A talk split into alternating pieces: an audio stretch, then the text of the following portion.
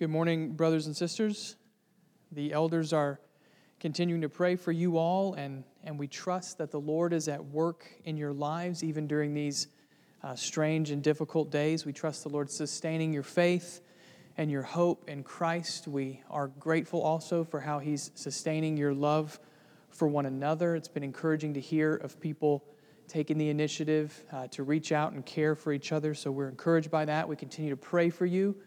And we also ask you to join us in, in praying for the Lord to be merciful to our state and to our nation. We can certainly make no claims upon His, his mercy, um, but we do plead with Him, and, and we do so regularly. Pray for you to do that as well, that God would be merciful uh, and bring this trial to an end um, and help us uh, to have humble hearts before Him in the midst of it. Our sermon passage today is Luke chapter 8 verses 16 to 21. So I invite you to take your Bibles and turn there with me. Luke chapter 8, verses 16 to 21. And you can follow along with me as we read.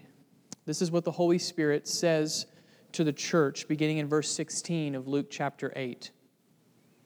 No one, after lighting a lamp, covers it with a jar or puts it under a bed, but puts it on a stand so that those who enter may see the light.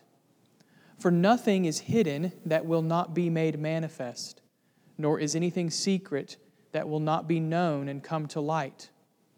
Take care then how you hear. For to the one who has, more will be given, and from the one who has not, even what he thinks that he has will be taken away. Then Jesus' mother and his brothers came to him, but they could not reach him because of the crowd. And he was told, Your mother and your brothers are standing outside, desiring to see you. But he answered them, My mother and my brothers are those who hear the word of God and do it. Brothers and sisters, this is the word of the Lord given to us for our good. Would you pray with me as we consider God's word? Father, we ask for your help now in these unusual times and difficult circumstances, we pray that the Word of God would be life to us. We pray, Father, that though we are separated from one another, that we would find uh, comfort and strength for our faith from the Scriptures, and that we would hold fast to them, Father, trusting that you are holding fast to us. God, please help me to speak and to teach and preach faithfully from your word. I would much rather be looking at the brothers and sisters face to face as you intend, but we will receive this common grace from you for now. Father, please help me to preach faithfully, and please, please give your people discernment uh, as we seek to hold fast to your word in the midst of trial. We ask for your grace now, Father, and we pray this in Jesus' name and for his glory. Amen. As you heard in our reading, friends, today's passage is closely related to our text from last week. If you remember, Jesus told the parable of the soils in part to call people to be careful how they hear the word of God. There are different kinds of soil, Jesus said, but only the good soil holds fast to the word and bears fruit in the end. So be careful how you hear. That was last week. And in today's text, that same theme carries on. In fact, you can see this straight away from the Lord Jesus himself, verse 18, where the Lord says very plainly, Take care then how you hear. So the, the burden of last week's parable of the soils carries forward to this week. The urgency of God's word remains foremost in Jesus' mind. Be careful how you hear. But at the same time, while the theme is carried forward, it's also being pressed a bit deeper by the Lord. You can also see this in the text, particularly at the end of the passage. In a rather stunning display of authority, Jesus redefines his family as those who hear the word of God and do it. So, again, notice the theme be careful how you hear, but notice also the progression of that theme. The one who hears the word of God and does it, that is the person that draws Jesus' attention. That's the person he considers his family. And so, friends, I point this out to you so that you'll see how today's text really does flow out of the parable of the soils. Whenever we read the Gospels, we should be careful to not isolate the passages from one another as though they're just standalone stories. These two passages, last week with the parable and this week with Jesus' teaching, these two passages are working in concert with one another. The imagery has changed, as we're going to see, but the theme carries on. Jesus continues to explain his ministry, apply God's word, and exhort the people to hear the word with faith. So, in terms of an outline this morning, our focus will be much the same as it was last week on God's word in Jesus' ministry.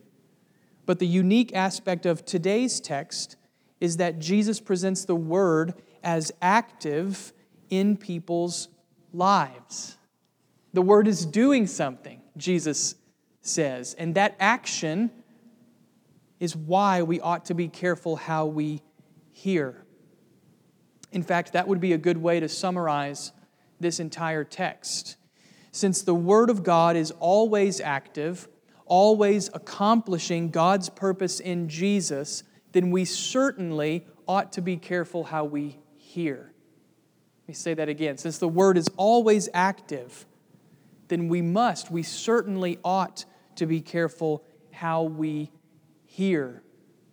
Or to say it another way, there is no neutrality before the Word of God. The Word calls all to respond. With that in mind, friends, let's consider three ways that Jesus presents God's Word at work in people's lives. The first comes in verses 16 to 17 and has to do with the human heart before God.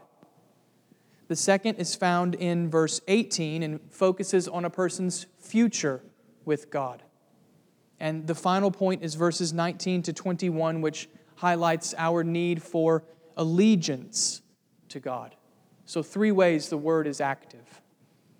Let's begin in verses 16 and 17 with the first way. The Word exposes our hearts before God. The Word exposes our hearts before God. Jesus continues to teach in verse 16, but now the imagery shifts from a sower in the field to a lamp in the darkness. Notice the, the image of that lamp, verse 16. No one after lighting a lamp, covers it with a jar or puts it under a bed, but puts it on a stand so that those who enter may see the light.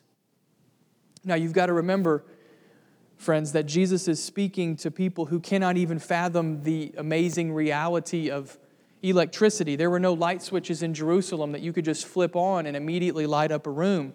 If you wanted light, you had to rely on lamps or candles. And if you did light, that kind of lamp, you certainly wouldn't then hide it under something. That would defeat the entire purpose. The whole reason for the lamp is to help you see. Light exposes things, you might say. And in fact, that's precisely where Jesus goes in verse 17. He emphasizes the inescapable reality of revelation. Look again, verse 17. For nothing is hidden that will not be made manifest, nor is anything secret that will not be known and come to light. So Jesus is saying that just like a light reveals what is in a room, so also there is a kind of light that exposes what is hidden and secret in this life. Now, as you can guess, there are two questions that we have to answer at this point to understand Jesus' teaching. What is this light Jesus refers to, and what are the secret or hidden things that the light reveals? Clearly, Jesus is not giving a lecture on how to properly use a lamp. So, what is he getting at? What is this light, and what are the secret things that the light reveals?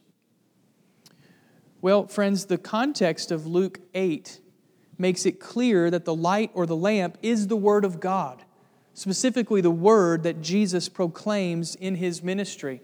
Just look back to verse 11 from last week, where Jesus says the seed in the parable is the word. That sets the theme for the rest of the teaching. Remember, there's no break from the parable of the soils to the story of the lamp. The two images are closely connected, which tells us that the lamp represents God's word, specifically the word that Jesus proclaims. And this fits with the overall teaching of Scripture, doesn't it? Think of how often God's word is connected with light. It actually starts in the very first chapter of the Bible, Genesis 1, where God says, Let there be light. God's word, then, is what brings light. Or think of Psalm 119, where we hear that God's word is a lamp to my feet and a light to my path. Or think about 2 Peter chapter 1, where the scriptures are presented as a lamp shining in a dark place that calls us to pay attention to what God has said. Where do you think Peter got that image of a lamp in the darkness? Well, he got it from his Lord. So, what Jesus teaches here in verse 16 fits with the parable of the soils and it fits with the overall teaching of the Bible. The lamp Jesus has in view is the Word of God, specifically the Word that Jesus preaches. But what about the secret or hidden things that the lamp reveals? What's that about? Well, again, friends, the context of Luke 8 helps us. Think about the parable of the soils. What did the soils represent? They represented the heart's response to the Word of God. According to God's sovereign will, His Word reveals the soil of each person's heart. And so it is here in verse 17. What the lamp reveals is the condition of each person's heart before the living God. Friends, this is God's purpose for His Word. Whether in grace or in judgment, the Word exposes the hidden reality of the human heart. The Word exposes what our eyes cannot see. By grace, God's Word reveals a heart that believes the gospel and in judgment, God's word reveals a heart that rejects the gospel. But both purposes, friends, both grace and judgment, both purposes flow from God's will for His Word. And this point is essential for us to, under, uh, for us to understand, brothers and sisters. Through His Word, God reveals every person's heart so that God's purpose is accomplished, so that God's will in that person is done. Whether in grace or in judgment, the Word of God does not return to him void, as the prophet Isaiah tells us. This is so very important for us to understand. For one thing, this helps us understand Jesus' ministry on its own. This is easy to overlook as you read through the Gospels, but it's something that we ought to pay attention to. Think about the fact that most people in Jesus' day did not believe his preaching. Have you ever thought about that? The Jewish religious leaders certainly did not believe Jesus, they outright opposed him. And it will be the leaders of Israel, the leaders of the nation who had received the oracles of God, that conspire with the Romans to put, to put Jesus to death. Most people, you see, did not believe Jesus' message. So, is Jesus' ministry a failure? Is his preaching of God's word ineffective? Look, those are serious questions when you read through the gospel accounts. Remember, friends, Jesus announces that the kingdom of God is at hand and that the redemptive rule and reign of God is breaking into this world with his ministry. But then most people reject that message.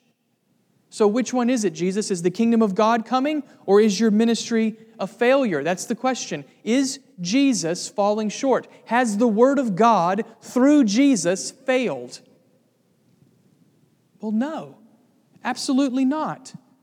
The Word of God that Jesus proclaims is like the lamp of verse 16. It shines light on the human heart. And in doing so, like verse 17, the light of the word reveals God's purpose in each person's life. So, whether in grace or in judgment, God's word through Jesus accomplishes God's will.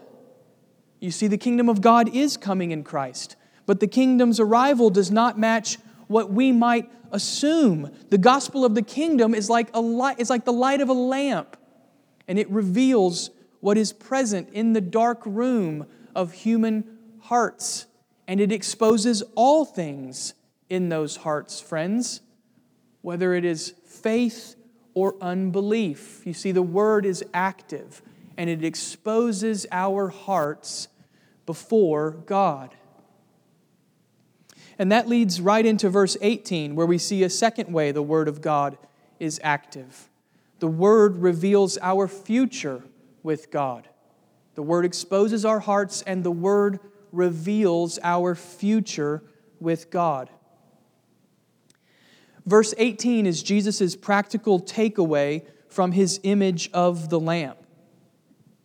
Here is how the Lord, uh, here is where the Lord tells us how we ought to respond to the heart revealing work of God's Word. Look again, first part of verse 18. Jesus says, Take care then how you hear. So, catch the connection between verse 18 and the parable of the soils from last week. If the Word of God reveals the state of your heart, then each one of us ought to be careful how we hear that word. If the word is like a lamp that reveals what is present in the darkness, then each of us ought to be careful how we hear that word. Friends, I want you to feel the earnestness of that statement. No one can remain neutral before the Word of God.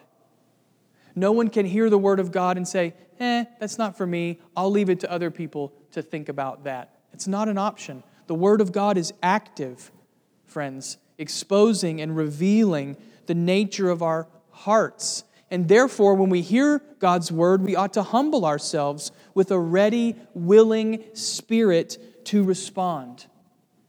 Remember, the Bible is not merely a source of truth. It's not simply a collection of facts and history about God. No, the Word of God is active, brothers and sisters. It's like the lamp shining its light. It is the light of God's revealing work, confronting and exposing our lives before the face of God Himself. So to hear the Word is to encounter the living God who speaks. Let me say that again. To hear the word is to encounter the living God who speaks. Listen, there should be an element of trembling when you consider that reality. Is that how you respond? Is that how you view each moment of encountering and hearing God's word as this reckoning of your life before the face of the living God who speaks.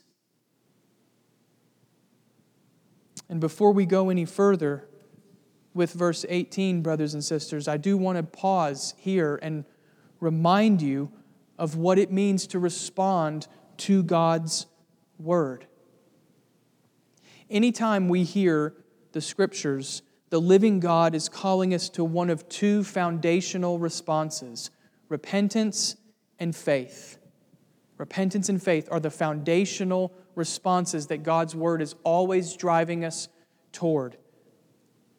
To repent and believe are not one time actions in the Christian life, they encapsulate the entirety of the Christian life which means every time I read the word, I'm asking, how is God calling me to repent? And in what ways are the scriptures calling me to faith? Repentance and faith, it's foundational. So, for example, let's say you're reading the Bible and the Word of God shines the light of conviction in your heart. So, you read about the holiness that honors God Or perhaps you read about the sinful attitudes and actions that don't honor Him. And in that moment of reading, you become convicted. You know that feeling, right? I know that feeling.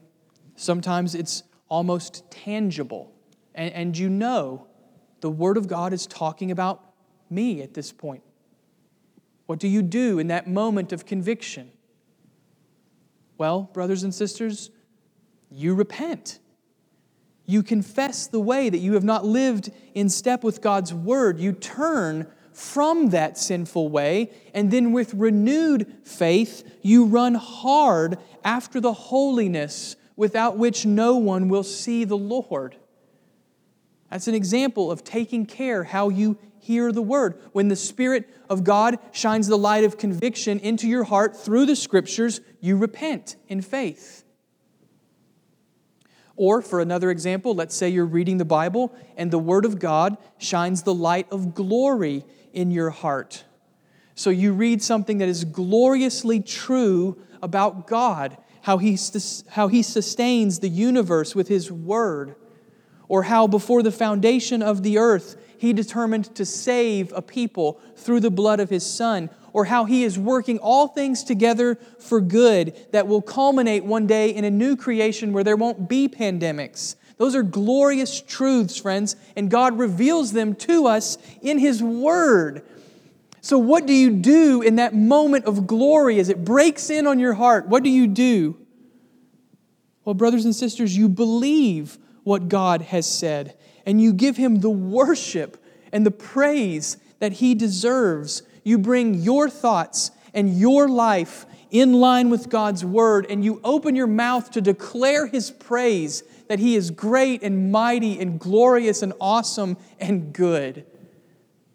I think this is a practice of faith that we have lost sight of in our day. This purposeful expression of praise to God that flows from a heart of faith. Listen, I'll just be very frank with you. I'm afraid that in the church we have grown far too accustomed to reading the Bible with our eyes attuned only to the things that seem relevant for me today. And in doing this, friends, we've lost sight of the fact that the vast majority of Scripture is about God, His character, His purposes, His glory, His grace, His goodness, His holiness. Why is so much of the Bible about God? because He wants your praise and your worship. That's the fundamental response of your life that you give to Him by faith, this regular action of praising God. In fact, I'll just ask you let's, let's not be too quick to make general statements about the state of the church overall. Let's just think about our congregation, friends. I'll just ask you, and I'll ask myself when was the last time you read a portion of Scripture and focused first on what was praiseworthy about God, and then only secondarily on how that might relate to you. When was the last time you read the Bible in order to find fuel for worship for your soul? We ought to recover that practice, brothers and sisters. That's part of how we take care, how we hear God's Word we hear and we respond by faith with the worship that God deserves. And, let me just add at this point, because I know that some people are prone to ask this, this question. Let me just add that this kind of God centered worship is absolutely the most practical thing that you can do as a Christian. Worship, friends, reorients the heart. You live for what you love. Worship reorients the heart. In fact, worship shapes the heart and transforms the heart so that it looks more like the object that it worships. This is why idolatry is such a problem in the Bible, because when you worship dead, lifeless things, what do you become? A dead, lifeless thing. Worship transforms the heart. So when I praise God for His mercy, I'm led to be merciful myself. When I praise God for His sovereignty, I'm encouraged to trust Him for today's troubles and not try to borrow from tomorrow's. When I praise God for His power, I'm led away from sinful self reliance and I'm led into humility and faith. Friends, do you see the practical difference that being a God centered, worship first Christian makes in your life? Worship reorients the heart, it disciples the heart, it transforms it, it shapes it, it conforms it to the image of God. Worship reorients how we live so that we live each day as we ought to live, as people before the face of the living God. So let's give Him that worship and let's discipline ourselves to read His word in order to praise Him. Now, let's look back to verse 18. You'll notice there's a second part to Jesus' exhortation. Here, Jesus explains why we ought to be careful how we hear. Notice what the Lord says, verse 18 Take care then how you hear, for, here comes the reason, for to the one who has, more will be given, and from the one who has not, even what he thinks that he has will be taken away. Friends, Jesus is reminding us of the spiritual stakes when we encounter God's Word. To put it very bluntly, eternity is at stake in a person's response to the Word. Those who reject God's Word will find that the darkness of their unbelief continues and that it even progresses. That's what Jesus means when he says that those who have not will find even what they do have is taken away. Unbelief produces further unbelief, and darkness gives birth to darkness. But the one who believes God's word by grace, Jesus says, will find the opposite. The believer finds that the illuminating light of truth continues to spread in his heart, leading faith to be strengthened and confirmed. Light gives birth to more light. So, do you see the spiritual stakes at play when someone encounters the Word of God? It's no small thing, friends.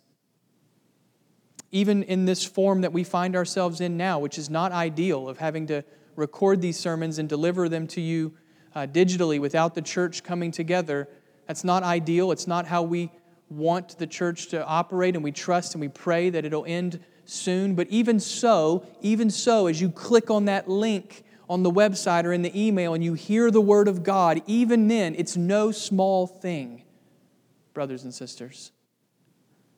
And that's why Jesus begins verse 18 as he does with that exhortation Take care then how you hear, because the spiritual stakes are high.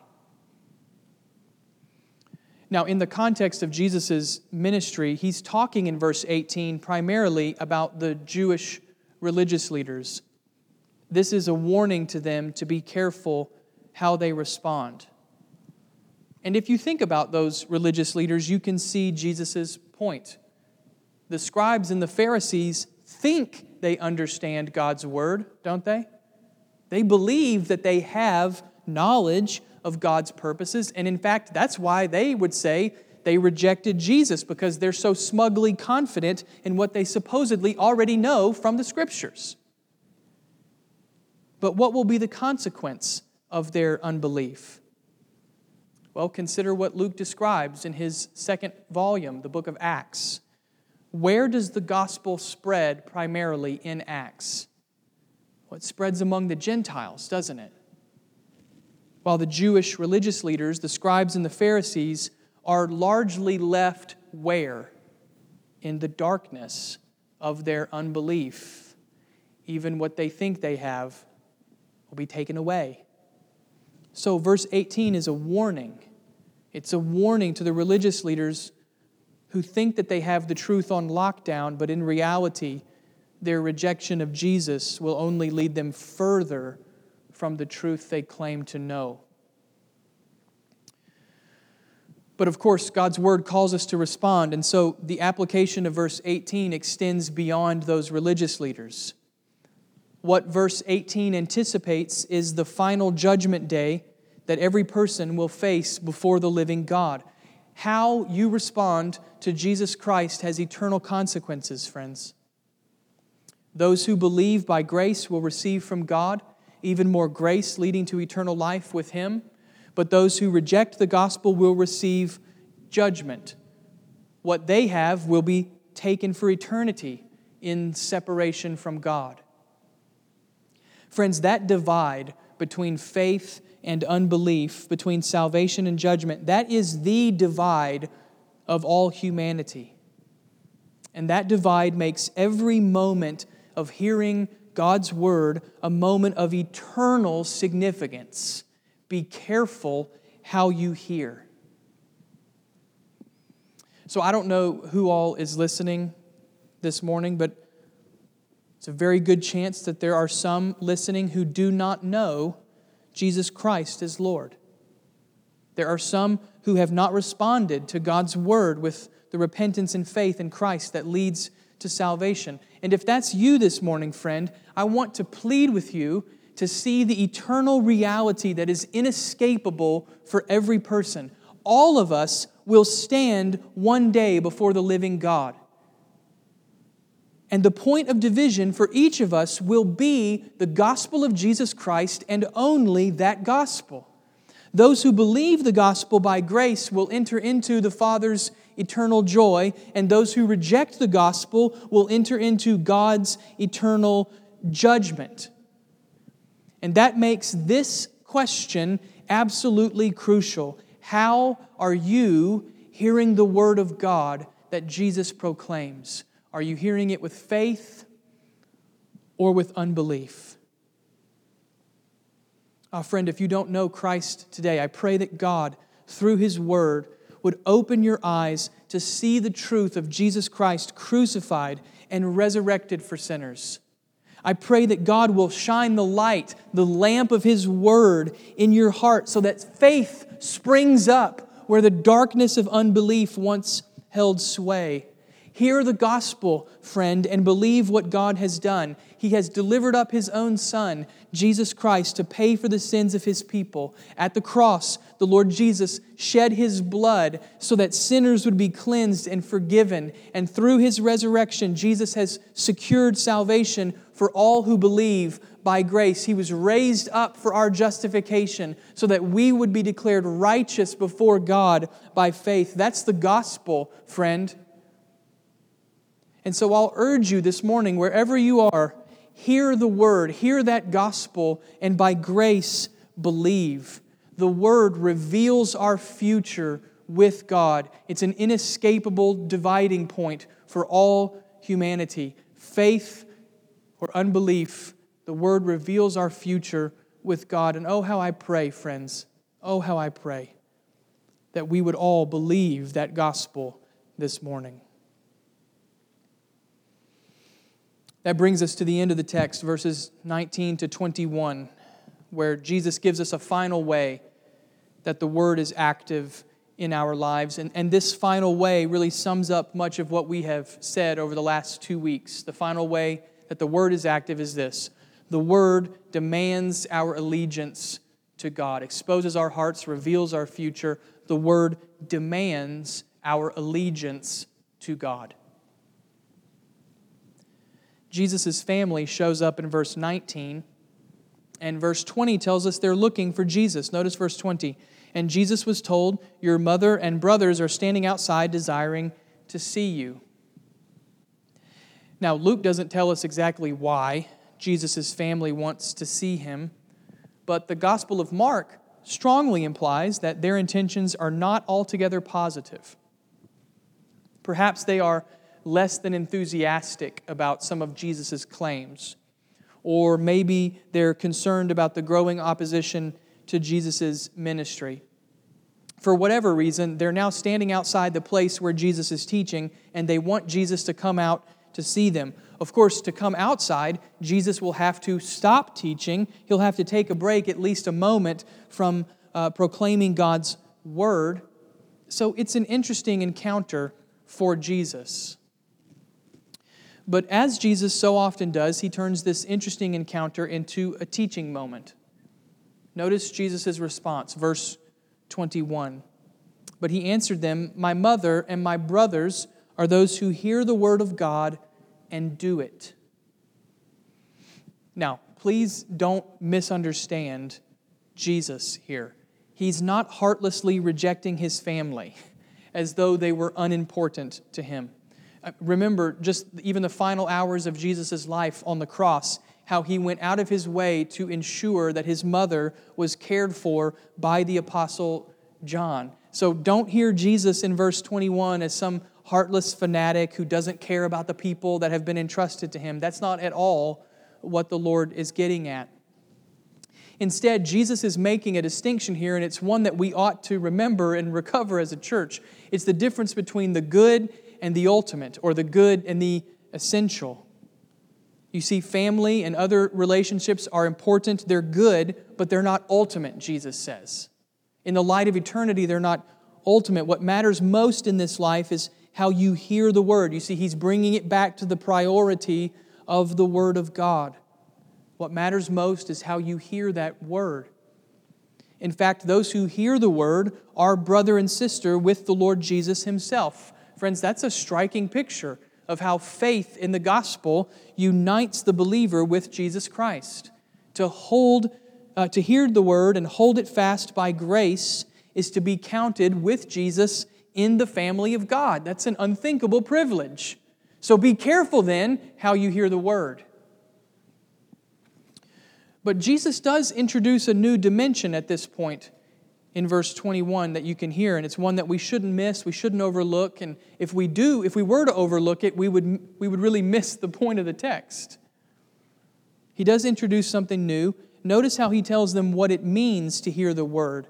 Listen again, verse 21. My mother and my brothers are those who hear the word of God and do it.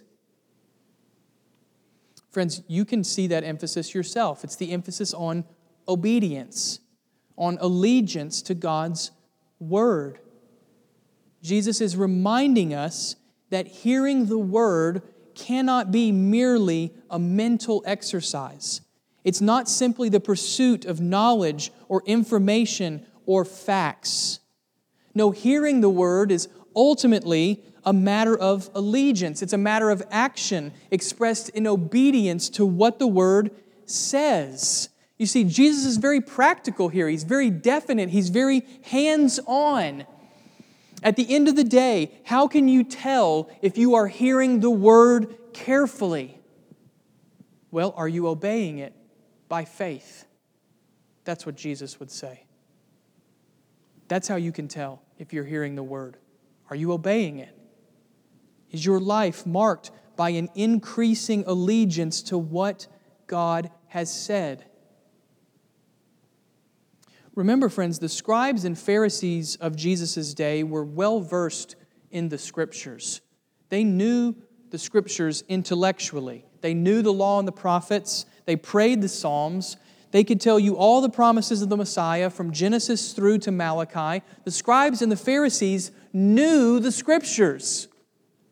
But they didn't do the scriptures. They didn't submit their lives to God's word in humble obedience. When the word confronted them and exposed their hearts, they hardened their hearts against the word of God. And they didn't believe.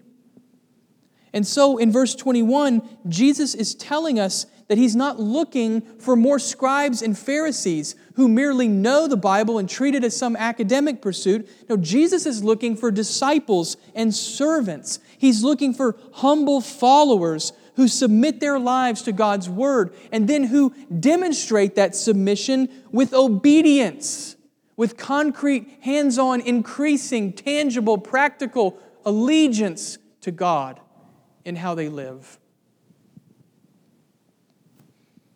So, what about us, brothers and sisters? What about us? Are our lives marked by increasing obedience to God's word?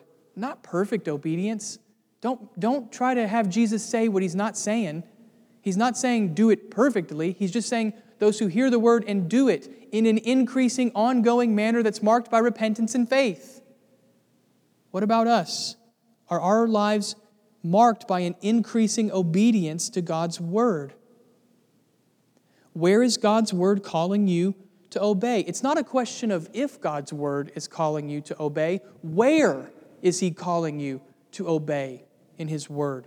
Where can you, by faith, express your allegiance to Christ more clearly by doing His Word? Maybe it's how you use your time. Psalm 90 exhorts us to number our days that we may get a heart of wisdom.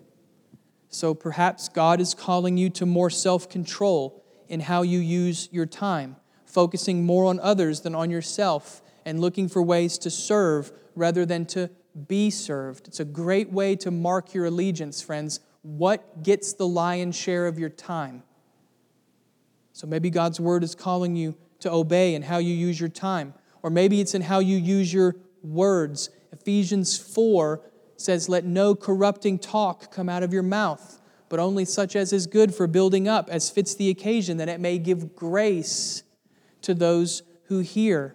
So, obedience means cutting out harsh, complaining, cynical, corrupting, gossiping, and dishonest words, and replacing that kind of talk with words that give life, build up, encourage, invest, speak grace, are quick with mercy, and tell the truth. Maybe it's in how you use your words. Or maybe it's in how you go about your work, whether you work in an office or work in your home. Maybe it's how you go about your work. Colossians 3 says, Whatever you do, work heartily as for the Lord and not for men. So perhaps the Word of God is calling you to obedience in the form of working more faithfully, giving your best effort on each task, even the ones you think are silly, and even if your boss doesn't necessarily deserve you to work hard. Even in the workplace, you see, the Word of God is calling you to hear and do what God says. Maybe it's in what you put before your eyes. Maybe it's in where, how you use your resources. Maybe it's in what occupies your thoughts and your time. Maybe it's in how you there's a whole host of things that we could say. And that's my point. I think you get the takeaway here. The Word of God is always calling us to respond. It's not a question of if the Word wants our response, it's just the question of where. Where is that response to be aimed? And Jesus himself reminds us in Luke 8 that the right response, the careful response, the faithful response is humble obedience to God by faith. Where, friends, is the Lord calling you to renewed obedience this morning? The Word of God is active, brothers and sisters. It's always calling us to respond. Faithfulness to Christ means being careful in how you hear. So the Word exposes our hearts before God, it reveals our future with God, and it demands our allegiance to God. How is that active word calling you to hear and respond this morning? May each one of us, friends, respond with faith and obedience today to the glory of Christ, for the good of the church, and may we also pray for the salvation of the lost. Amen. Let's pray together. Father, we do thank you for your word, that it is living and active and clear. We pray, Father, for soft, humble, obedient hearts that by faith seek to turn from sin, walk in your ways, and make you known. Father, help us to be a worshipful, repentant, faithful people who are rooted deeply in the Word of God because through the Word we see Christ and know the Father. We pray in Jesus' name. Amen.